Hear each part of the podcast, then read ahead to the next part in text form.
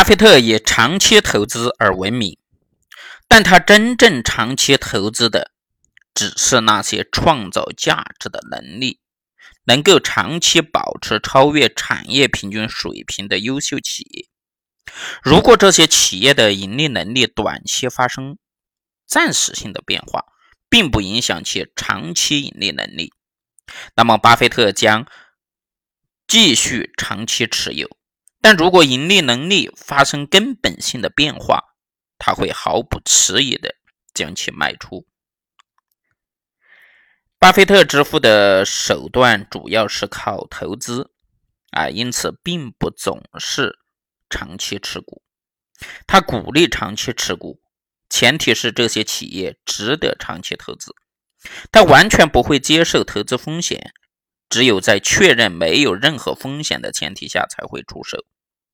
他认为，如果一项投资有风险的话，你要求再高的回报率也没有用，因为那个风险呢，它并不会因此而降低。他只寻找风险几乎接近零的行业和公司。他在致股东的信当中这样说：“我不会拿你们所拥有的。”和所需要的资金冒险去追求你们所没有和不需要的金钱。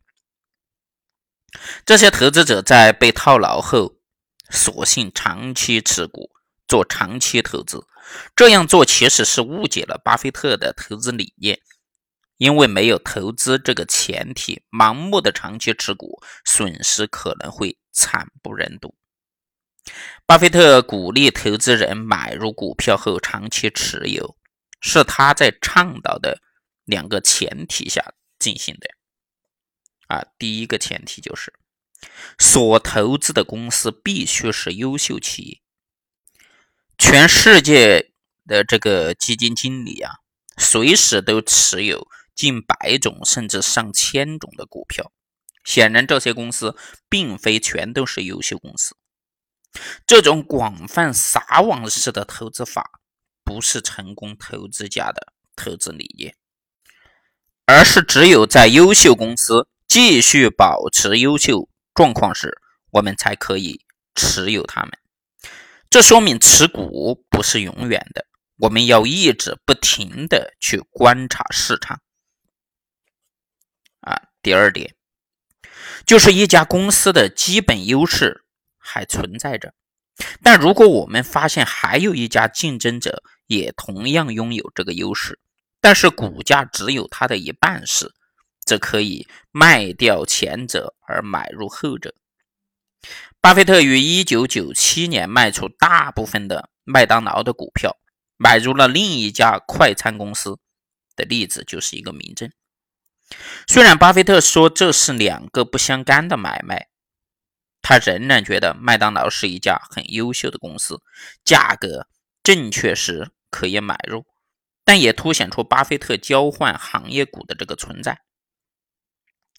巴菲特曾经也说：“而如果我发现可口可乐在白水饮料这个方面呢还没有积极发展，因此会写一封信给可口可乐公司的总部，希望能做出这种改革。”如果这个建议在未来几年内未被接受，那么全世界的人们又渐渐的喝矿泉水而不再喝可口可乐的时候，即使有百年历史的可口可乐股票也应该卖出。一些投资者认为，巴菲特持有的股票啊就是值得投资的股票，其实并非如此。伯克希尔作为企业法人。